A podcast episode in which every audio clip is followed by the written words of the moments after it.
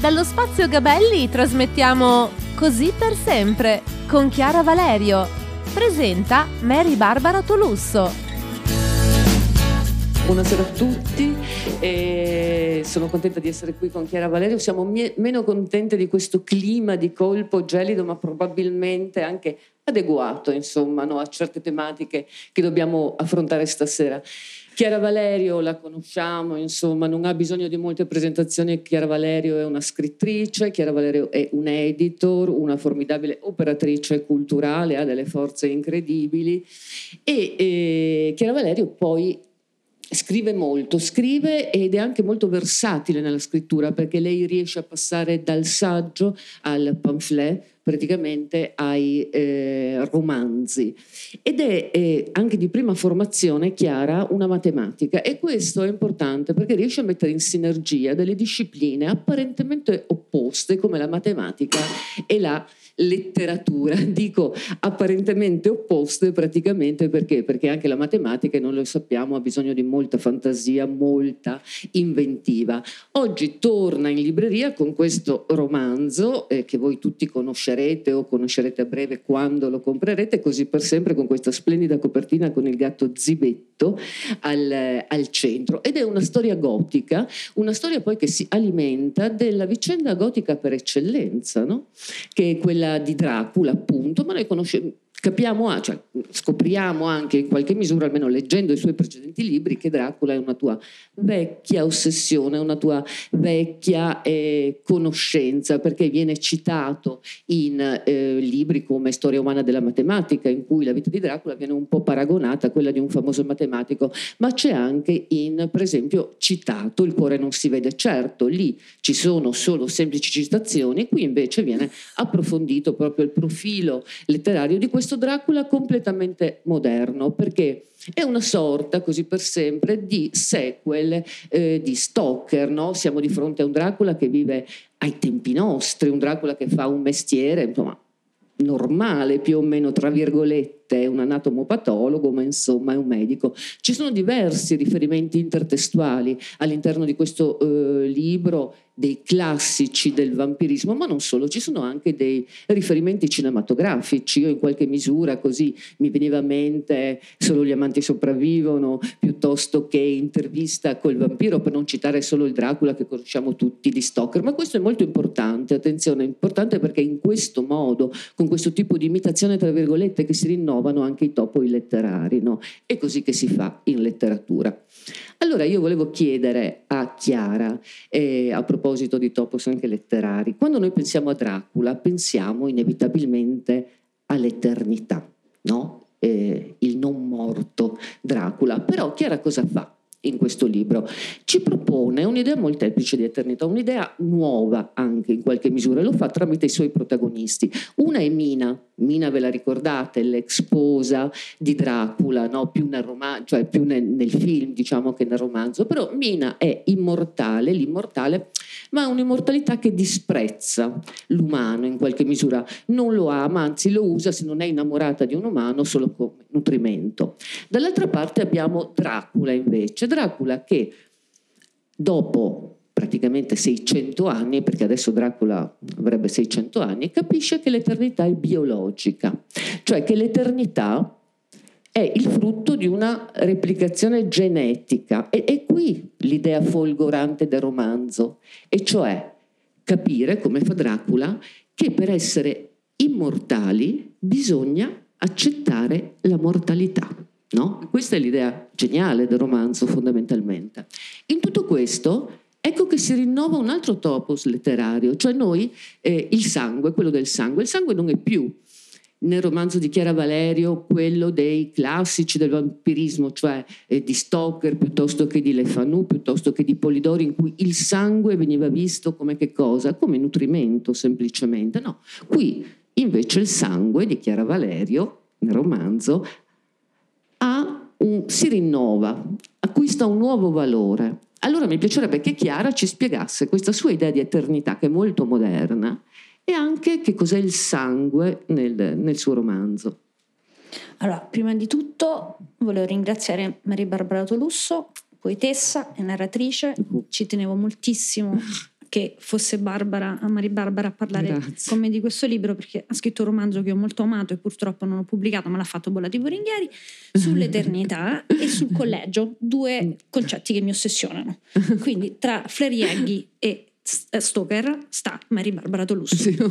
Eh, questo è il motivo, diciamo, per cui stiamo facendo questa, questa conversazione. Allora, Dracula è una vecchia ossessione, eh, lo è sempre stata, eh, un'ossessione anche dadaista, perché se uno pensa che il più grande topos dell'orrore ottocentesco comincia per una compravendita immobiliare, si rende conto benissimo, perché tutti quanti abbiamo cercato di comprare casa, che in effetti comprare casa è un orrore. Quindi questo subito, immediatamente mi faceva pensare, a, a- mi faceva divertire, ma da quando ero bambina dicevo, ma perché? E poi anche tutti gli altri discorsi dicevo, ma che differenza c'ha allora il genere realista e il genere gotico se in fondo questo parte da una compravendita immobiliare, perché si devono sposare come in tutti i romanzi inglesi. Quindi c'è- c'è- Dracula c'è, c'è sempre stato nella mia vita, c'è sempre stato come immaginazione e c'è sempre stato perché io sono una persona che paurosa. Come tutte le persone paurose non faccio altro che dire sì, vado incontro alla paura. Questo che significa? Che in quei film anni 80, tipo La casa, dove c'erano dei rumori in cantina o in soffitta e dicevano che cosa sarà, non ci andate, ci sarà un mostro, c'è sempre quel cretino che dice no, vado a vedere io e poi non torna mai più indietro. ecco, io sono stata e sono quel cretino. Eh, mi è sempre andata bene finora. Eh, che cos'è il sangue in questo, in questo, oh, libro? Ovviamente, siccome mh, purtroppo non ho più 14 anni, eh, quando Dracula era Dracula, quindi quello, anche un Dracula dandy, il Dracula bello, il Dracula, che, il Dracula che corteggiava l'eternità, a un certo punto ho capito che il Dracula, che Dracula sopravvive in fondo perché si nutre del sangue di tutti. Non importa di chi si nutre, importa il sangue. Quindi Dracula sopravvive e ha una la sua forma di immortalità perché Dracula è meticcio. Dracula in effetti rappresenta questo. Dracula mischia il sangue. Dracula dice che per sopravvivere bisogna mischiare il sangue. Dracula dice che sostanzialmente tutti le- i miti che hanno tanto devastato la storia del Novecento sulla razza pura e sul sangue puro, definendo classi sociali e razze in una specie animale come la nostra, che razze non ne ha, sono delle minchiate. Questo che cosa significa? Significa che in fondo le grandi paure o i grandi amori condivisi danno una verità.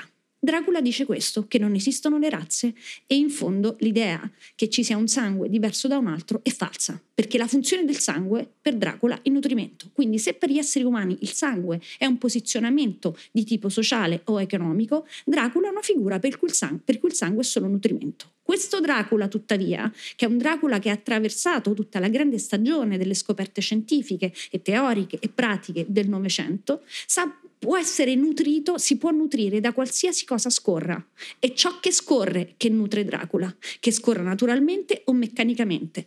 La- il nutrimento di Dracula funziona come, mh, non c- perché ci è arrivato, il, Dracula- il- il- il nutrimento di Dracula funziona come quella grande teoria di Giacomo Rizzolatti su Neuroni Specchio. Tutto ciò che scorre vive, ciò che sta fermo non vive. Questa è la grande differenza tra il, tra- tra- ri- rispetto al nutrimento di Dracula e quello che io aggiungo in fondo a- alla grande trattazione vampirica. I, I vampiri sono esattamente come Sherlock Holmes.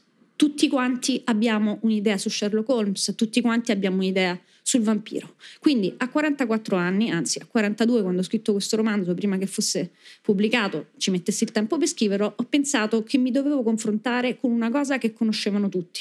Questo mh, è, un- mh, è- è un'assunzione che mi derivava dal, dal mio professore di dottorato, buonanima, eh, Luigi Maria Ricciardi, che mh, quando avevo cominciato a fare, ho fatto una tesi di laurea su una cosa che si chiamano parentesi di Duvigliarno, che adesso non mi ricordo neanche io più che cosa sono o che cosa significavano, però mi piaceva il nome allora e mi piaceva adesso. Non avevo fatto una tesi particolarmente di ricerca, avevo semplicemente eh, migliorato dal punto di vista stilistico alcune dimostrazioni che erano state fatte con grande garbo alla fine negli anni 90 dell'Ottocento, una tesi di un'eleganza straziante e purtroppo inutile perché tanto i risultati già, già c'erano. E quindi quando vado a fare il dottorato di ricerca in probabilità, il mio professore mi dice...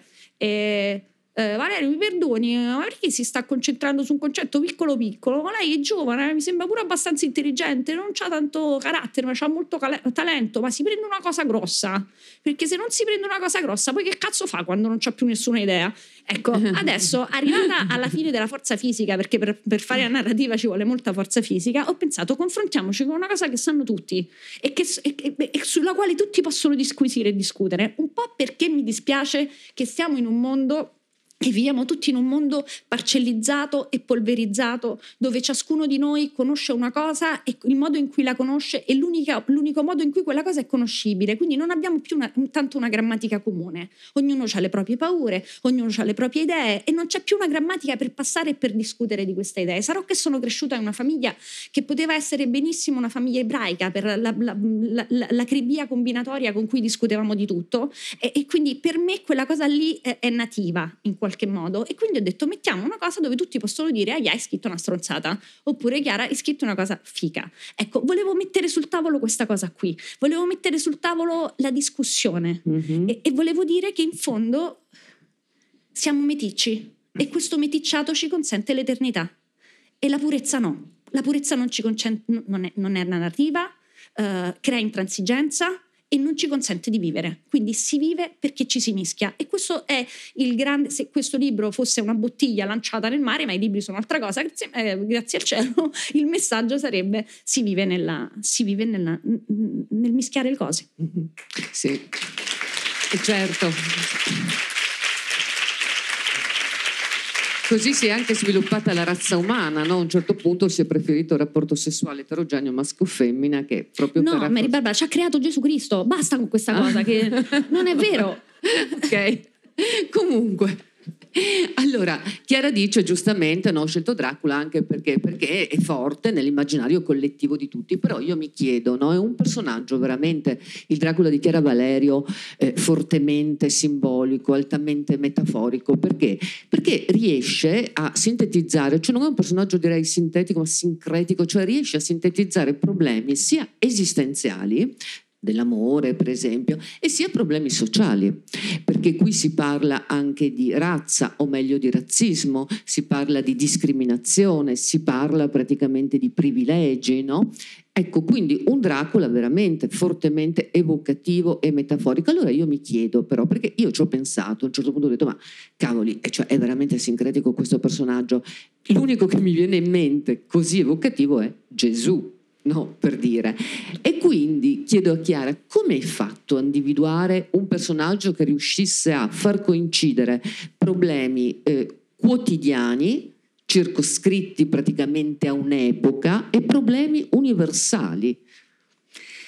Allora, mh, mm, nella, nei tardi anni 90, quando sto studiando matematica, mi imbatto in questa cosa che ho scritto in molti libri, ma che a posteriori ho capito perché mi era rimasta talmente impressa, che è sostanzialmente la storia delle geometrie non euclidee, cioè il fatto che la geometria sia qualcosa che non è vera, è utile e che sostanzialmente noi utilizziamo la geometria euclidea, quella dove vale tecnicamente il teorema di Pitagora, così come ce lo, siamo, come, come ce lo hanno insegnato o lo abbiamo imparato a scuola eh, perché si accorda alla nostra esperienza sensibile. Cioè noi sappiamo che se lanciamo un oggetto, quell'oggetto non cambia forma. Voi, voi vi direte, non è vero, perché abbiamo visto i cartoni animati di Olli e Benji e quelli, oppure Mimia Iwara, e quelli quando battevano la palla, la palla si ovalizzava e il campo diventava ellittico. Ecco, non è vero questo. Quindi, eh, questo però che cosa dice? Che la matematica, e c'ha a che fare con Dracula questo, ha, è una disciplina che teorizza e tratta quelli che oggi si chiamano, con grande diffusione giornalistica, corpi non conformi. Il primo corpo non conforme nella letteratura, in una letteratura di genere realista, con una cosa irrealistica dentro, come si suppone sia il vampiro, è Dracula. Adesso Dracula nasce in quella grandissima stagione in cui, e la letteratura arriva prima, in cui si suppone che le cose possano essere, secondo l'osservatore, vive e morte. Cosa vi ricorda questo? Vi ricorda a un certo punto quando la fisica, tra, la fisica newtoniana traballa? In effetti non si capisce bene, forse probabilmente il campo gravitazionale non è nello spazio, ma coincide esattamente con lo spazio. Forse vi ricorda quella cosa che si chiama gatto di Schrödinger, che può essere vivo o può essere morto. Ecco, Dracula anticipa di vent'anni quello che sarà poi la fisica delle particelle. Questo perché? Perché la letteratura è predittiva rispetto ai desideri degli esseri umani. E siccome il principale desiderio degli esseri umani, nonostante ce la facciano e ce l'abbiano fatta sembrare una cosa noiosa, è la conoscenza, e la conoscenza necessita di una grammatica, che è una grammatica di parole dette ed è una grammatica simbolica, Dracula è quello che dice dove, sarà, dove andrà il mondo. Il mondo, il mondo andrà ed è andato verso una teorizzazione dell'indistinzione o della diciamo, impressione di ciò che è vivo e ciò che è morto. Quindi Dracula sta lì come una specie di mastro di porta, per utilizzare una cosa di Ghostbuster, sta lì come una specie di elfo, per utilizzare quello che Tolkien chiama le terre degli elfi, sta lì per utilizzare una metafora cinematografica che è sostanzialmente Codice Rosso, l'ultimo uomo che consente all'America di non essere trangugiata da quello che è, si, pensa, si pensava, o nel film si pensa sia il comunismo, Dracula sta lì come un separatore. Dracula separa tutto ciò che è deterministico, cioè la coscienza e la sicurezza che a uno stato del sistema corrisponda a uno e un solo altro stato del sistema, alla coscienza e all'incertezza generata dal fatto che a uno stato del sistema possa corrispondere una serie o una distribuzione probabile di stati del sistema. Dracula sta lì a dire che il nostro mondo è incerto. Questo, per questo per questo sta Dracula. Dracula sta lì a ricordarmi che c'è stato un momento in cui noi abbiamo pensato di sapere le cose e dal momento dopo sapevamo, perché abbiamo misurato, che non le potevamo sapere più. E le misurazioni non sono diventate una misurazione di certezza, ma una misurazione di minimizzazione dell'errore. Questo è. Tutto questo però nel libro non è detto, perché il libro o, o, o quello che ho provato a fare è un grande canto d'amore a tutti i romanzi che ho letto quando ero bambina. È questa roba qui. È il Conte di Montecristo. Oh, guardate come comincia la mitomane. È il Conte di Montecristo. è Jane Austen. È Shakespeare. È quella roba lì. Ci sono corpi che si muovono e hanno delle avventure, si ammazzano, hanno degli amori, ci sono crudeltà, però dietro io lo sapevo che c'era questo, c'è una specie di, re- di memoria sentimentale di un concetto teorico. Perché certe volte sembra oh, che i concetti teorici non facciano sviluppare una memoria sentimentale, ma io credo che ciascuno di noi si ricordi la prima volta che ha capito qualcosa di astratto. Quando Battiato canta e qualche cosa di astratto si impossessava di me, sta dicendo che l'astrazione sedimenta ricordi che sono emotivi e sentimentali esattamente come i corpi. E qui si torna all'indistinzione tra ciò che è tangibile e ciò che non lo è. E perché ciò che non è tangibile fa esattamente l'impressione di ciò che è tangibile, perché altrimenti nessuno di noi si sarebbe innamorato di personaggi di romanzi, si sarebbe innamorato delle di Oscar, si sarebbe innamorato del professore che ti insegna insegnava dall'altra parte, nessuno di noi. Se, non, se, questa, se, questa, cosa non fosse vera, cioè che a noi non ce ne fotte un cazzo se una cosa che ci suscita emozione è vera o non è vera. A noi ci interessa l'emozione. Questa è la cosa incredibile che dice Dracula e la dice in maniera stupenda e la dice tecnicamente, perché poi c'è una, fo- c'è una, cosa della struttura Dracula, se non avete mai letto assolutamente leggete di Dracula di Stoker, perché è un romanzo scritto non tanto bene, ma sti cazzi, però scritto come? È, è un romanzo epistolare. Adesso il romanzo epistolare, eh, sta a partire un pippone ma è breve, il romanzo, il romanzo epistolare fa una cosa, posiziona chi legge allo stesso piano ontologico dei personaggi. E questo detto così ci farebbe sparare nelle ginocchia. Detto da Dracula non fa sparare nelle ginocchia, perché che cosa succede? Succede dal diario di Jonathan Harker, dal diario di Mina Harker, dalla registrazione fonografica del dottor Seward, dalla lettera di Lucy Vensterra a Mina Harker. Ah, cioè, questo funziona tutto così, funziona bene, cominciano a succedere cose stranissime, quello si sposa, c'è il castello di Dracula, tutte delle cose orribili. Poi a un certo punto arriva Van Helsing, che è l'ammazza vampiri. Mm-hmm. E Van Helsing cosa dice? Dice, siccome Se ci fosse stato un altro essere così, noi ne avremmo memoria nella storia o nei romanzi, ma non ne abbiamo memoria, allora tutte le nostre lettere private e tutti i nostri documenti saranno fatti e non più impressioni. Quando giri la pagina e leggi dal diario di Mina Marray, improvvisamente la nuvoletta tipo cartone animato dice: Ma dal diario di Mina Marray è Mina Marray che scrive il diario o qualcun altro degli altri cinque personaggi che lo sta leggendo e sta pensando esattamente come sto facendo io.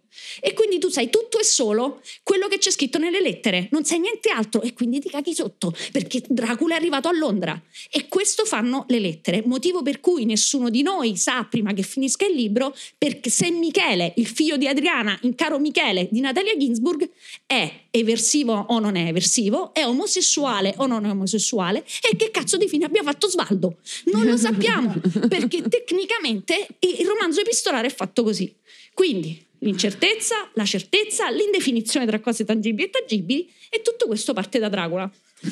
Poco, eh? Hai detto. cioè... Mamma mia. Devi buttarti in politica.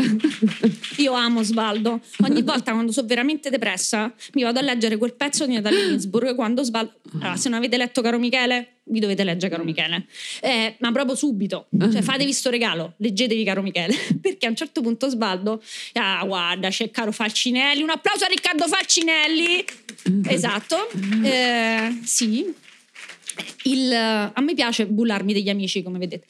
Ehm, poi prendi anche per il culo. Ehm, c'è questo, a un certo punto, Michele regala una sciarpa ad Osvaldo prima di partire per Londra. Osvaldo perde questa sciarpa e a un certo punto si capisce che probabilmente Michele non tornerà dall'Inghilterra. Allora Osvaldo cosa fa? Si compra un'altra sciarpa, che però non è uguale, non ha le strisce bianche e azzurre, non dovete immaginare come la, la sciarpa della Lazio, eh, sono, sono, verticali, sono per il lungo. E allora si mette un'altra sciarpa e dice: Io mi metto questa sciarpa pensando che sia la tua sciarpa, anche se non ci assomiglia per niente, e penso a te. Ecco, quando io sono veramente depressa, penso che l'amore è un fatto di sostituzione e soprattutto passa attraverso gli oggetti, anche se l'oggetto non è lo stesso. Questo quindi leggetevi, caro Michele, se non l'avete letto. Allora, Tornando a noi e al romanzo di Chiara Valerio, il romanzo si svolge in un arco di tempo insomma considerevole, no? però Chiara non è che ci narra gli eventi, le storie in linea diacronica, lei fa un po' quello che vuole, va su e giù del tempo, vuole anche che ci perdiamo secondo me a un certo punto, così fa anche con lo spazio, no? lo spazio che è quello tra tre città, fondamentalmente Londra, ma soprattutto due città, e mai città furono più adeguate perché una è Roma, l'altra è Venezia, quindi una è la città eterna eterna e l'altra la città in qualche misura immortale. Allora io mi chiedevo, ma queste due città c'è ovviamente una chiara metafora del genere oppure sono anche le città, perché a volte noi scrittori facciamo anche questa cosa, scegliamo le cose che conosciamo meglio, no? tanto la ricerca ce n'è sempre tanta da fare. E Chiara sappiamo che è romana ma che vive a Venezia perché fa l'editor appunto per Marsilio. Quindi la scelta un po' di queste due città come è avvenuta? Beh, ovviamente io sono affascinata totalmente. Ecco, io ho preso una botta in testa a Venezia. Proprio io ho avuto un, vero innamoramento. Cioè, non, eh, io sono felice a Venezia, mi sento bene a Venezia, passeggio a Venezia, mi posso sturare molte bottiglie d'alcol perché poi cammino e quindi non mi sento in colpa. e, e, quindi è, è, molto, è, una città che è fatta abbastanza bene, è una città tra l'altro dove tutti gli errori del mondo, essendo circondata, circondata dall'acqua, arrivano molto lentamente. Poi è una città immediatamente distopica perché ovviamente tu pensi di stare al nord, ma in realtà sei in pieno oriente. È una città dove, anche, anche durante il carnevale, quando tutti quanti osiamo o vediamo i turisti, ci sono delle calli in cui non passa nessuno, perché le persone, tutti, abbiamo paura dell'acqua. Quindi cadere in acqua è, question- è una questione che ti fa sì che tu segua percorsi prestabiliti. Quindi Venezia, io ho avuto un, un innamoramento per Venezia, c'è una faccenda privata eh, che, che, molto, che per me è stata sostanziale. Mia mamma è stata con mio padre per tutta la vita. Lei racconta che non è mai stata con nessun altro uomo, tranne quando a un certo punto, prima di sposarsi, conosce questo Peppe. Foto di Peppe, un gnocco senza fine, non che mio padre sia brutto, però Peppe è veramente un bel pezzo di manzo, un bel Marcantonio, come diceva mia nonna. Forse non si può dire pezzo di manzo perché come dicono le donne c'hanno, vabbè, non fa niente. Comunque un bellissimo, un bellissimo uomo che, con la, col quale lei va a Venezia. Eh, dopodiché si lascia con Peppe, si sposa con mio padre, nasciamo io e le mie sorelle, adesso abbiamo i nipoti, tutte queste cose qua, questa gemmazione di immortalità che passa Esatto. per la cosa o di approssimazione all'immortalità e non va mai più a Venezia. E ci soffre. Perché per lei in fondo Venezia aveva a che fare col peccato, col Peppe, con l'indecisione, tutte queste cose qui. Quindi io quando ho preso lavoro a Venezia e ho avuto queste chiavi di casa a Venezia che allora di- dividevo con Ambretta Senes, sono andata da mia madre e le ho detto questa è la tua casa a Venezia. Perché ho pensato che Venezia mi aveva consentito di fare una cosa che tu- non tutti i figli riescono a fare e che io mi sentivo di dover fare, di restituire un attimo a mio padre e mia madre quelle possibilità che mi avevano dato quando mi avevano cresciuto. Io ho avuto la fortuna di non dovermi preoccupare economicamente di nulla. Ho avuto la fortuna di crescere con due persone che mi hanno fatto credere che io fossi agiata. Io pensavo di essere la famiglia Agnelli di Scauri. Non era vero. Quando ho letto L'età dell'innocenza, io mi sono identificata in Newland Archer perché pensavo di essere sto cazzo. Invece no, non lo ero. Però ho pensato che dovevo restituire in qualche modo a mia madre un sogno di se stessi che non corrispondeva esattamente al luogo geografico ed economico in cui eri nato. Quindi Venezia c'è questo, Roma è Roma. Poi tra l'altro Roma è fatta di rovine. Roma corrisponde perfettamente. Io sono sicura che quando Sper, purtroppo l'architetto del Reich, i cui scritti rimangono grandissimi, dice progettare rovine, sta pensando a Roma. Progettare rovine significa progettare il futuro, nonostante sembri una cosa diversa. Ecco, Roma è questo.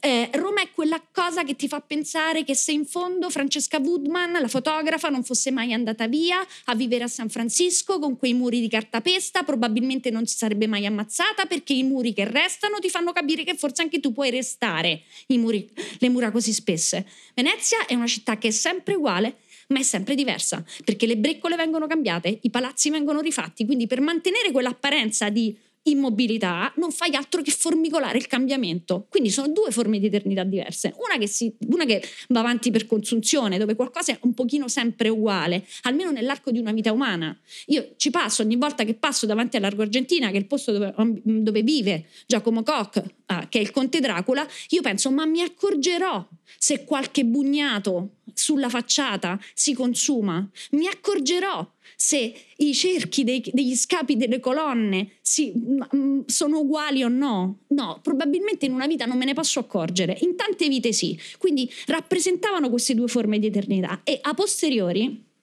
posso anche pensare che questo libro rappresenta una forma di autobiografia abbastanza affidabile, perché questo libro contiene tutte le cose che io ho amato, ho frainteso, ho letto e le persone che ho incontrato e i posti dove ho vissuto.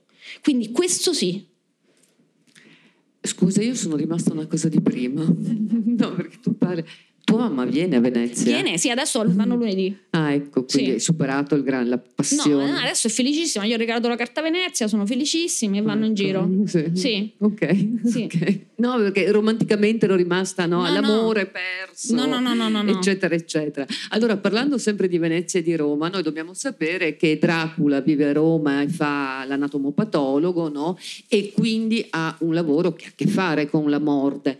Mina anche ha un lavoro, ma più strano, che ha a che fare con la morte che a Venezia, cioè mette in piedi questa clinica estetica, che è appunto così per sempre, titolo anche questo folgorante come ti è venuto, e cioè tramite un processo di vampirizzazione che però non ce l'hai spiegato morbosamente, io invece ero curiosissima, no?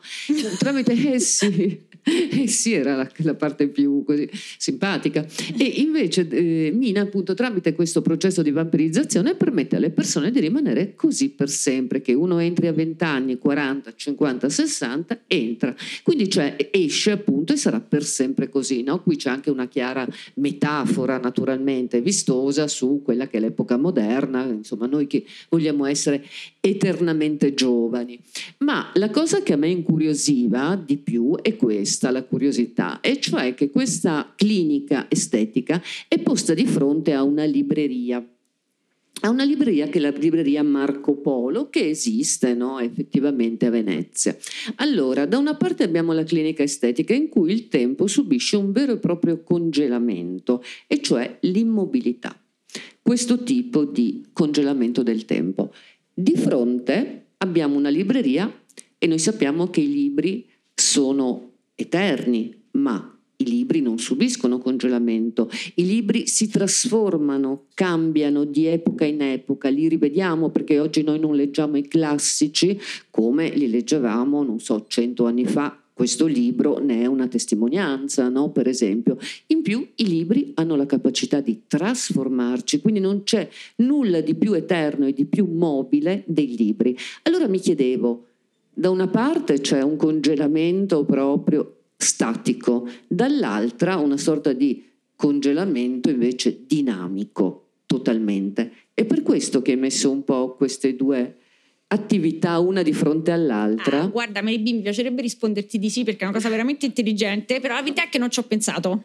Però adesso, dalla prossima presentazione, io dirò che ho fatto questo apposta. Okay. Quindi grazie, che questo è esattamente ciò che fa Dracula e perché questa è un'autobiografia. Perché adesso io dirò che ho avuto questa idea veramente perché pensavo che in fondo c'è un'immobilità e una non immobilità e che anzi l'universo che altri chiamano la biblioteca, come diceva oggi Paolo Zellini, può essere esatto una forma, una forma di idea. No, ci avevo pensato, è molto bello bello. No, no, figurati, no, cioè, è casuale. No, no, molto, no, io l'ho fatto semplicemente per un motivo, sì. per un motivo tecnico. Ho pensato questo. Cioè, eh, c'è un, uno dei più bei concetti matematici in cui io sia inciampata è la convergenza di una serie. Adesso mm, successioni, cose, senza stare troppo appresso, però la questione, è vera, la questione è questa, che la somma infinita di quantità molto piccole potrebbe non fare una quantità molto piccola, potrebbe fare una quantità molto grande, potrebbe addirittura essere indeterminata. Allora io mi sono detta, se tu scrivi un libro nel quale ogni cosa che è citata è riscontrabile, si può trovare sulle mappe, la vedi su Google Earth. Quello che succede è che quando leggi o quando scrivi anche tu stessa, non dovrai preoccuparti se il vampiro è reale o non è reale, se esiste o non esiste, perché quella successione convergerà di dati, convergerà a un dato reale. Stiamo trasmettendo Così per sempre con Chiara Valerio. Presenta Mary Barbara Ottolusso. Serviva a me tutto, la, la, la libreria, il, i ristoranti, le strade, uh, le distanze, mi serviva esattamente per convincere me stessa che io davvero potevo incontrare Giacomo Koch o Mina Monroy. Perché Spesso gli scrittori e le scrittrici dicono che i personaggi gli vengono incontro, che è una cosa che io spero, vi prego, c'è qui da leggero, se mai dovessi pronunciare la frase questo personaggio mi è venuto incontro, tu sparami. eh, oppure, non so, con la frusta, fai quello che ti pare. invece io volevo, volevo andare loro incontro, che è quello che si fa. Però per andare loro incontro dovevo costruire una dimensione geometrico-architettonica in cui questa cosa fosse per me credibile. Quindi per questo c'è, ci sono tra le altre cose mm-hmm. le librerie o i ristoranti o, o, le cose così. Ok. Comunque a proposito appunto di dinamismo, non di, dinamismo, trasformazione, tu a un certo punto hai questa bellissima frase, no? scrivi, se il movimento fosse la vita, le piante sarebbero morte, un'intuizione incredibile. Ecco, piada da Mancuso. Ah, non c'è niente di mio in questo libro, tra l'altro. No. Non smontarmi. Neanche una parola. No, ma in realtà tu usi questa frase per spiegare no, come Dracula, che non è nel nostro immaginario collettivo, abbia imparato molto di più dalle piante che dagli animali, no? quando lui sta sottoterra. Cioè, come ha imparato dalle piante? Perché le piante portano... Allora, siccome le piante non si possono muovere, non sì. si possono spostare, eh, tecnicamente un'abilità, hanno un'abilità superiore alla nostra a risolvere problemi. Perché giustamente cosa fanno gli animali, noi compresi, quando abbiamo un problema anche sentimentale, vi voglio ricordare? Andersen, uno se ne va perché dici vabbè mi sposto perché così si risolve la situazione. Questo non è risolvere la situazione, questo è scappare dalla situazione. La pianta non può scappare, quindi la pianta deve risolvere. Infatti il DNA delle piante è molto più complesso del DNA umano. Questa è la faccenda. Perché lo nutrono? Perché Mancuso ovviamente mi aveva raccontato eh, una storia che ehm, parlava di radici secondarie. Cioè nelle foreste pluviali, siccome ovviamente tutte le piante fanno la fotosintesi, però quelle che crescono nel sottobosco eh, non riescono a ricevere la luce. Allora come fanno a svilupparsi? Glielo danno le radici delle altre. Quindi le piante, esattamente come le formiche, sono organismi che hanno una, una, un'intelligenza collettiva. E quindi quando Dracula sta lì sotto a cercare di riprendersi dopo che Van Helsing e i suoi hanno cercato di ammazzarlo, viene nutrito dalla linfa delle piante, perché la linfa delle piante scorre. E di questo lui è grato, lui la sa questa cosa. E la sapevamo anche noi prima. Prima che questo Dracula dice un'altra cosa, che è la mia ossessione, diciamo, recente, nel senso di 5-6 anni, cioè che noi ci fidiamo moltissimo della nostra rappresentazione logico-formale del mondo.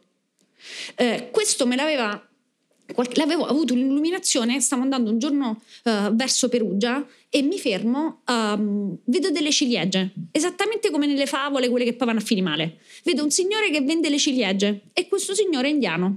È già strano, penso, ah perché l'indiano vende le ciliegie? Indiano di India, non voglio dire indiano. Eh, okay, vedo, vedo questo, questo, signore che vende le ciliegie, allora scendo e dico ma quanto le fa queste ciliegie? E lui mi dice 3 euro, io penso, beh, bello, faccelo fare. E quindi mi prendo queste ciliegie grandi. Allora mi dice ma ne assaggi una? E io la so subito qual è quella che voglio assaggiare. Però ci penso, tipo qualche secondo passa Meribbi, passa tipo 4-5 secondi, sembra lunghissimo perché siamo io e l'indiano che sembra una cosa di Monty Python, su quelle ciliegie davanti, e io non riesco, io non riesco a scegliere. Allora l'indiano mi dice, dice, guarda che la tua ragione alla tua età, il tuo istinto tu- all'età della tua specie. E io, boom! Penso non mi stava a vendere le ciliegie, mi stava a vendere un'altra cosa.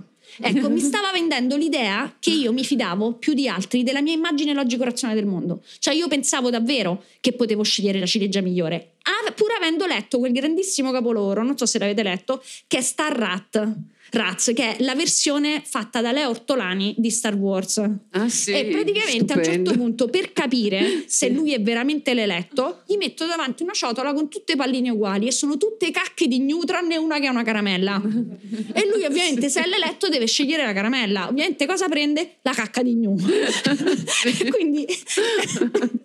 Io stavo lì davanti pensando alla cacca di Gnu. Quindi forse non è vero neanche che mi fidavo della mia rappresentazione logica, lo capisco adesso come lo sto dicendo. Non, non è vero che forse mi fidavo della mia rappresentazione logico-formale del mondo, forse stavo pensando alle ortolani e se io ero l'eletto, che comunque significa fidarsi della propria rappresentazione logico-formale del mondo.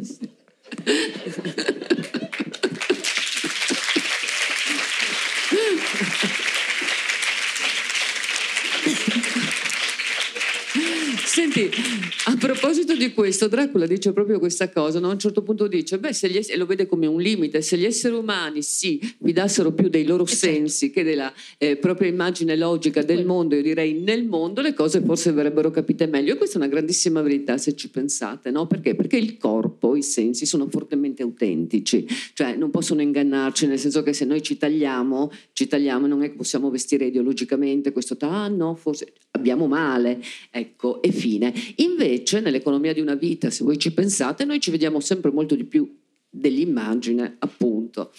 Allora io ti chiedo, mh, perché c'è questa, questa resistenza, no? nonostante questa autenticità da parte degli esseri umani, dell'umanità ai sensi? Perché appunto nell'economia di una vita in genere il 99,9% delle nostre decisioni noi le prendiamo razionalmente tramite la, non tramite il corpo, non tramite l'istinto, non tramite la pancia, che però a mio avviso, vabbè questa è anche una mia ideologia personale, è più autentico, è più veritiero, cioè il corpo non ha sogni fondamentalmente. Quindi perché c'è questa resistenza da parte dell'umano al corpo, ai sensi? Allora, ovviamente, siccome i poeti sono più sintetici e la poesia viene sicuramente prima delle strutture narrative, Patrizia Cavalli, se non avete letta esattamente come Natalia Ginsburg, come sto andatevela a leggere subito, eh, c'è questo verso a un certo punto nella Patria, in un poemetto, dove lei dice io non mi fido di chi non ha l'olfatto.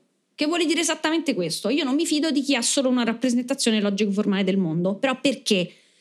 Ovviamente tutti abbiamo una rappresentazione logico-formale del mondo e ci fidiamo di quella, perché è più veloce.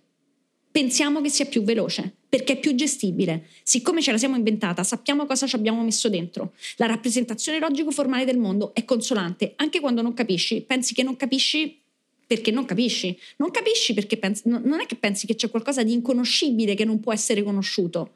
Pensi semplicemente che non capisci. Quindi semplicemente è più vigliacca più vigliacca e più veloce la rappresentazione logico-formale del mondo. Altrimenti non si capisce mm. perché la maggior parte delle nostre forze intellettuali di tipo teorico siano andate sulle macchine calcolatrici. Perché sono andate lì? perché tu stai, stai, producendo qualcosa che risolva procedure più velocemente di quanto possa fare tu. Questa è la questione. Invece c'è qualcosa di più complesso che è il corpo, che fa sì, che abita lo spazio, che curva lo spazio come esattamente qualsiasi corpo, che quindi rende le cose non lineari Esistono logiche che ovviamente non, non vanno, non, fa, non, non, si fondano sulla linearità, ma la logica che tutti utilizziamo giorno per giorno ha qualcosa di lineare, dove per lineare sto intendendo deduttivo. Quindi questa è la questione per cui noi tutti ci fidiamo della rappresentazione logico-formale del mondo, perché è rassicurante. Noi siamo rassicurati dal fatto che ci sia una logica. Eh sì, scusa, stavo appunto pensando a quello che dicevi che è proprio così, è rassicurante, sono, rassicurante. Perfettamente, sono perfettamente d'accordo. Quindi Male e bene, questo è un romanzo appunto su male e bene. Noi tendenzialmente siamo molto binari, no? in questo senso il male sta da una parte, il bene sta dall'altra, però i grandi romanzi di letteratura, i buoni romanzi appunto di letteratura tendono invece ad amalgamare queste due dimensioni in cui non trionfa né l'uno né l'altro. Mi vengono in mente grandi personaggi storici e poi anche letterari come Gilles de Ré, non ci spiegheremo mai come mai Gilles de Ré, per esempio, ha fatto tutte le crociate con Giovanna d'Arco, combattendo anche per una buona causa, ma al contempo ammazzava i bambini per le sue sette, per le sue macabre, insomma, i suoi macabri riti stregoneschi. Allora io volevo chiederti appunto, perché eh, tu stessa scrivi anche in questo romanzo come a volte eh, il male si fa per responsabilità, per sfamare i propri figli, no? il male si fa per paura, per gelosia, indifferente. Allora, prima che nella vita, che forse è addirittura più semplice, in letteratura come si fa? Qual è il senso di responsabilità in modo tale che male e bene si amalghino, ma non siano appunto binari no? allo stesso tempo? Allora, Perché è difficile, secondo me è molto difficile. Uh, c'è un racconto di Moravia, che credo che sia nei racconti uh, romani, che si chiama Ladri in chiesa. Uh, il racconto comincia con un lupo una lupa che sta sulla montagna e ha due cuccioli, ma non ha niente da far mangiare ai cuccioli.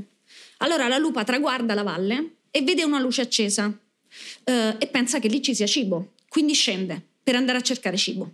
Arriva alla casa, la casa è abitata da un contadino, il contadino sente dei rumori e pensa c'è qualcuno che sta entrando in casa mia e imbraccia il fucile. E la lupa ha ragione, scrive Moravia, perché ha fame. E il contadino ha ragione, scrive Moravia, perché ha paura. La lupa incontra il contadino, la lupa salta, il contadino spara, muoiono entrambi perché la ragione porta alla morte. Il male è l'intenzione singola, anche di fare il bene. Se così non fosse, Gandalf non avre- avrebbe preso l'anello. Invece Gandalf non prende l'anello. Gandalf prende il cretino che porta l'anello. Perché lui sa che avrebbe un'intenzione singola di miglioramento del mondo. Quindi il male e il bene sono questioni che hanno a che fare con il dialogo. Si dialoga o non si dialoga? Esistiamo da soli o non esistiamo da soli? Questa è la questione, diciamo che a me eh, mi è sempre interessata da quando ero molto piccola, anche perché questo racconto dei lupi l'avevo letto molto molto bambina. Ehm, questo perché? Perché vivevo con due pazzi che potevi leggere quello che ti pareva. Racconto sempre questa storia, ma che per me è rimasta molto inquietante. E non credo che abbia indirizzato la mia sessualità, ma non lo sappiamo. Leggo questo libro pubblicato da Garzanti che si chiama Fa- Fiabe russe proibite e il primo racconto eh, narra di questo ragazzo che trova un anello per terra e mettendosi questo anello sul glande gli cresce questo cazzo lunghissimo. e soltanto io dicevo, ma qual è il fine di questa storia? Ma che ci fa con questo cazzo lunghissimo? e, e, ed ero molto piccola, quindi potevo leggere tutte queste cose, tra cui Ladri in chiesa. Eh, tu, un sacco di cose che non capivo e che ho capito molto tardi, cosa che fa... Mh, mm, adesso... Eh, non è stato un metodo educativo, eh? è stata distrazione. Cioè non, erano, non volevano educare, erano distratti sull'educazione dei figli, non avevano intenzione sull'educazione dei figli, se non la vita. Ecco, eh, adesso forse io lo prenderei come metodo educativo, cioè lasciate i bambini in mezzo agli anelli da cazzo che si allungano e vediamo cosa ne viene fuori, perché non si sa cosa ne viene fuori, non si sa e soprattutto si conoscono un sacco di cose senza averle dovute imparare, quindi senza quell'ansia incredibile che c'è nel dover imparare le cose, senza quell'inquietante faccenda che succede quando la guardi bene, che sono i percorsi scolari che ci hanno salvato tutti e sicuramente hanno salvato me, ma dove poi a un certo punto ti accorgi che quella scala di buono, ottimo, sufficiente, eccellente non è niente altro, alla fine di quella roba lì non c'è niente altro che un cappio che significa riuscire nella vita. E allora questa cosa qua, se quando sei molto piccolo e ti trovi davanti a delle cose che non capisci e nessuno ti deve dare un voto e non devi dimostrare niente, le impari. Ecco, questa è la faccenda per cui il male e il bene, il giusto e lo sbagliato, non sono eh, dipoli davvero, sono una specie di quantità, qualità che si mischiano, che sono inscindibili, che è, è esattamente, ma l'ho capito molto tardi. Quell'aneddoto del, di Salomone che, a cui viene dato, viene chiesto da due madri di dividere un bambino, mm-hmm. è quella cosa lì che uno dice la vera madre è quella lì che, che, accetta di non avere il figlio purché il figlio sia tagliato. Quella storia, se uno la guarda bene, dice un'altra cosa. Dice che la vera madre, cioè ciò che genera qualsiasi cosa, è quella che capisce che nessuno di noi può essere scisso il bene dal male. Che la vita coincide con l'inscindibilità del bene dal male. E se lo scindi, non c'è vita. E questo significa che madre non è una cosa che riguarda le donne, è una cosa che riguarda un atteggiamento di crescita e di immaginazione rispetto a chi abbiamo di fronte. Questo dice l'aneddoto delle due mamme di Salomone. Non che quella vuole il bene, che quella sa che non si può separare il bene dal male. E questa cosa qui, che è raccontata magnificamente, un libro eh, Adelphi, pubblicato da Adelphi, scritto da Gerard de Nerval, che si chiama La regina di Saba che è molto, dove si racconta pure che in fondo poi eh, Salomone era fratello del diavolo, soltanto che a Salomone gli era toccato il cielo, a quell'altro gli era toccata la terra, ma quello gli era toccata la terra era molto meglio di Salomone più figo, la regina di Saba gli voleva dare, però poi gli ha dato Salomone. Eh, questo, eh, un grande abbraccio Gerard de Nerval.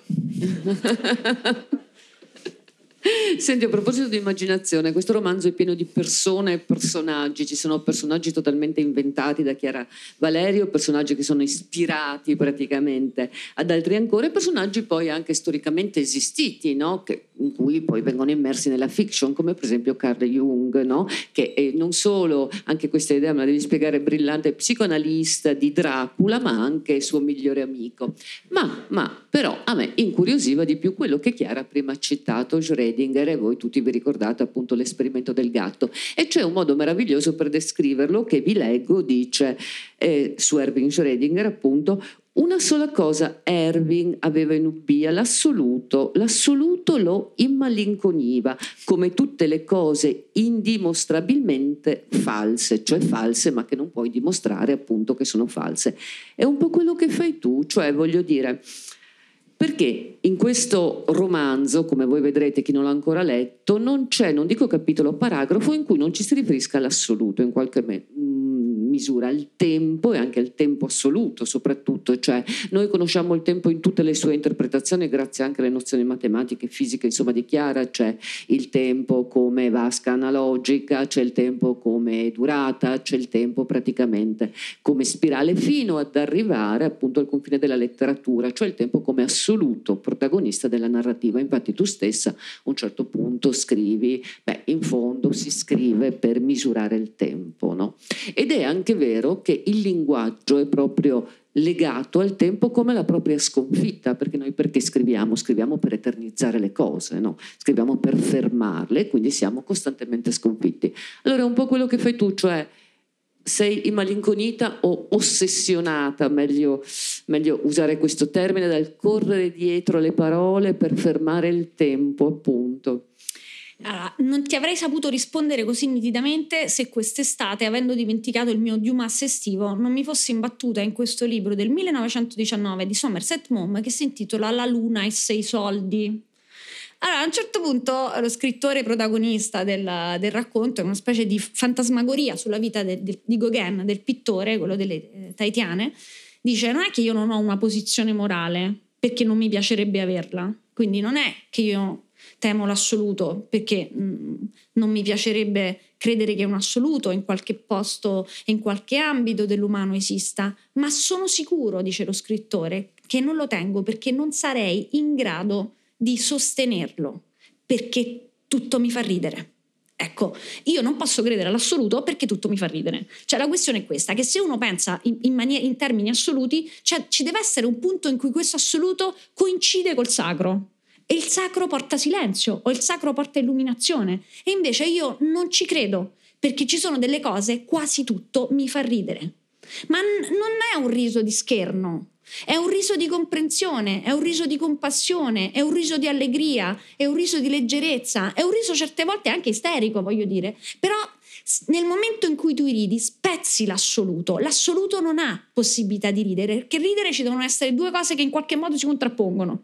Quindi questa cosa qui, e lui lo sa, Schrödinger lo sa, io parlo tipo, sapete quelli che parlano del morto per darsi ragione, eh, eh, eh, Schrödinger in qualche modo lo sa che anche questa cosa non è che è attribuita a Schrödinger. Schrödinger c'ha un sacco di lettere dove scrive ah, ma sta assoluto ma rotto il cazzo.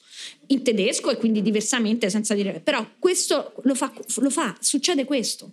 Ehm, che io non ce l'ho. Poi veramente mh, mm, non ci credo non ci credo c'è un esercizio a un certo punto, quando diventi abbastanza bravo in calcolo di probabilità, ti fanno fare questi esercizi di un volume esercizi pensati a questo grandissimo matematico che si, chiamano, si chiama Courant.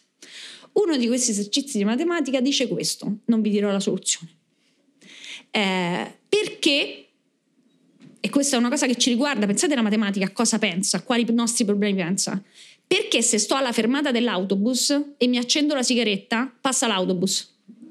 Ah, sì. Ecco, quando tu risolvi questo tipo di problemi, sai che l'assoluto non è un concetto interessante né teoreticamente né narrativamente. Però questo non entra un po' in contrasto con il tuo profilo di grandissima lettrice appassionata di poetesse e poetesse assolute, non dico cavalli, soprattutto Rosselli.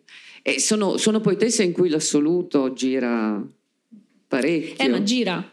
L'assoluto è pure immobile, cioè rent difetti dell'assoluto, l'assoluto è immobile. Esatto, no, beh, adesso possiamo attaccare il pippone su Aristotele, ma non lo faremo.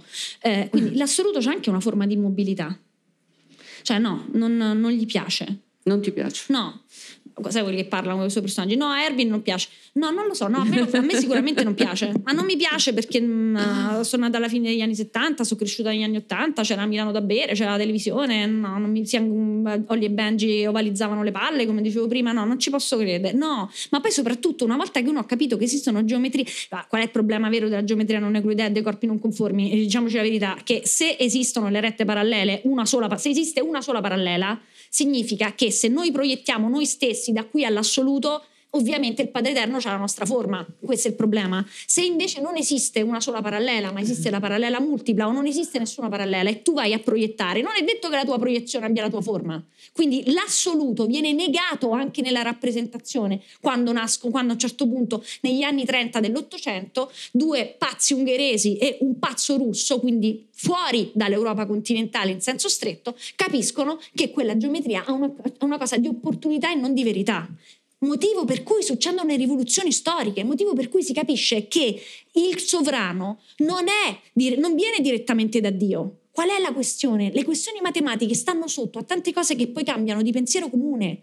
Se non esiste l'unica parallela, il sovrano non è detto che abbia la forma di Dio, questa è la questione. E succedono le rivoluzioni. Per concetti teorici ci mettono un sacco di tempo, strisciano, sibilano, però sono stati scritti come sta scritto nel Maestro e Margherita di Bulgakov. Se non avete letto, andatevelo a leggere. È esattamente questo: i manoscritti non bruciano.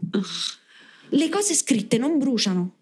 Questa è la questione agghiacciante per cui ogni volta che mettete la penna sul foglio, fatelo con grande coscienza, perché quello che scriverete non potrà essere bruciato dal fuoco. Io questo lo dico a tutti i manoscritti che rifiuto. Lei lo sa che questa cosa che ha scritto non potrà mai essere cancellata?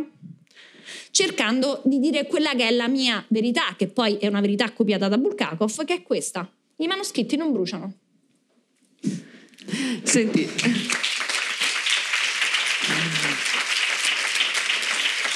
Andando avanti allora con l'anti-assoluto, praticamente ti piacerà. Ma quanto piace... dobbiamo andare avanti, Mary Barba? Finito, abbiamo finito. E l'ultima domanda. Grazie. Eh, non so, o ti faccio questa sull'amore o te ne faccio un'altra che è una mia curiosità personale. Dimmi tu. Cosa vogliamo? La curiosità personale di Mary Barbara o una sull'amore? Sapete quello che fa il populista finto? Boh, dai, facciamo, facciamo, quella sull'amore, tanto quella rispondi sì e no, quell'altra sicuramente. Allora, quella sull'amore, abbiamo in questo romanzo tantissimi amori, amori anche diversi, eh, l'amore eterosessuale, l'amore gay, l'amore tra mortali, l'amore tra un mortale e un immortale, ci sono anche tante definizioni di amore e a me quella che più entusiasmato e mi ha fatto appunto ridere, come diceva poc'anzi, Chiara, è questa. Questa è la parabola dell'amore degli esseri umani. Stupore, timore, dolore, indifferenza, avanti un altro. È divertente. Da morire. Ecco, quindi ti chiedo, anche in questo, cioè in questo romanzo, vuoi dimostrare questo antiassolutismo di cui parlavi, questa anticonsolazione, cioè il così per sempre non esiste neanche in amore? Eh, allora, questa è una domanda complicata perché mm. ovviamente c'ha a che fare con il nostro concetto di verità e sincerità. Nel senso, io credo che quando noi tutti pronunciamo ti amo nei confronti di un'altra persona, stiamo dicendo la verità. Cioè noi non siamo dei farlocchi ciarlatani paltonieri che dicono ti amo a tutti, anche se mandiamo cuori. Cosa succede però? Che tu dici ti amo e lo dici nel pieno possesso dei tuoi sentimenti o dei tuoi desideri. E mentre lo dici e stai dicendo ti amo, sei ancora da solo, poi succede qualcosa, che arriva quell'altro, quell'altro, quell'altra, casomai ci cascano e ti dicono sì, anch'io ti amo. E in quel momento non siete più da soli a dire quel ti amo e lui o lei non sono più da soli ad averti risposto ti amo anch'io. Siete due. E questo fatto cambia il mondo in cui quel ti amo è stato pronunciato e in qualche modo subito comincia a farlo svanire o a cambiargli forma. E non tutti i corpi o le parole resistono ai cambiamenti di forma. Non tutti i corpi perché lo sappiamo sui nostri. Non tutte le parole, perché lo sappiamo perché altrimenti parleremo ancora latino. Non tutte le lingue resistono ai cambiamenti di forma. Ecco, quindi la questione è questa, che io penso che l'amore esista e sia per sempre, ma purtroppo in questo, oh, per forza, in questo per sempre deve cambiare forma. Se non si accetta che quella cosa che hai detto o quella persona che ami cambi forma, ecco, non si va da nessuna parte. Questo lo credo, lo, lo dico per me, lo dico ogni volta, ho detto ti amo qualche volta nella vita pensando di essere sincera e poi quel ti amo non valeva più. Adesso se questo se questa impossibilità di confermare le proprie intenzioni vale nell'ambito di una vita, come fa a non valere nell'eternità di questi due personaggi? Come fa Mina Morroy a non essere molto incazzata con il conte Dracula che l'ha portata nell'eternità dicendo ti amo e poi adesso non la vede quando il romanzo si apre da 70 anni? Come fa Mina Morroy a non odiarlo? Come fa Mina Morroy a non entrare in competizione con l'unico vero amore del conte Dracula, che sono gli esseri umani, perché nel frattempo ha barattato la rabbia con la conoscenza? E infatti li odia e li congela tutti, perché pensa quando saremo tutti vampiri? E questo è l'unico punto in cui Mina, secondo me, dà delle piste logiche al conte. Mm-hmm. Perché il conte ancora pensa che il modo in cui finiscono le cose sia importante. Mina invece dice, quando le cose stanno finendo e tu decidi come devi finire, è una forma di frivolezza. Quindi se finiamo per esaustione, perché siamo tutti vampiri, o se finiamo perché ci autocancelliamo, come ci stiamo autocancellando, che importa se comunque stiamo finendo? E anche questa cosa è copiata dalla capitale, per esempio. Quindi, mm. non, quindi tutto questo è, è, è, e c'è a che fare con l'amore, perché voglio dire, quando Dante scrive l'amore che muove il sole e le altre stelle, sta dicendo 400 anni prima di Einstein che il campo gravitazionale è lo spazio, non è nello spazio e dunque può esistere un'azione istantanea tra particelle che sono lontanissime. Cioè tutti siamo immersi in un mezzo che tutti ci contiene. Sentimentalmente questo mezzo è l'amore. Questo è... Adesso io voglio subito scrivere gli ala, magari riuscirci, eh, però questo sì, questo mi, questa è una questione che mi interessa, come funziona l'amore come forza trasformatrice, motivo per cui certe volte quando ti cambia la vita e questo cambiamento è dovuto ad altre persone, tu pensi di essere innamorato di quelle persone, perché la forza trasformatrice che noi attribuiamo, è sost- noi la chiamiamo amore noi diamo amore, a, chiamiamo amore un sacco di cose che ci cambiano la vita, ma certe volte non è amore, è un'altra cosa. Però noi siamo talmente sicuri che questa cosa, quella più grande forza trasformatrice a cui siamo sottoposti all'amore, che chiamiamo amore. E infatti ci sbagliamo, siamo tutti dei disastrati sentimentali, perché ovviamente attribuiamo la parola amore a una forza, di, a una possibilità, un'occasione di cambiamento. Come dire che non avviene mai in maniera assoluta, insomma. No.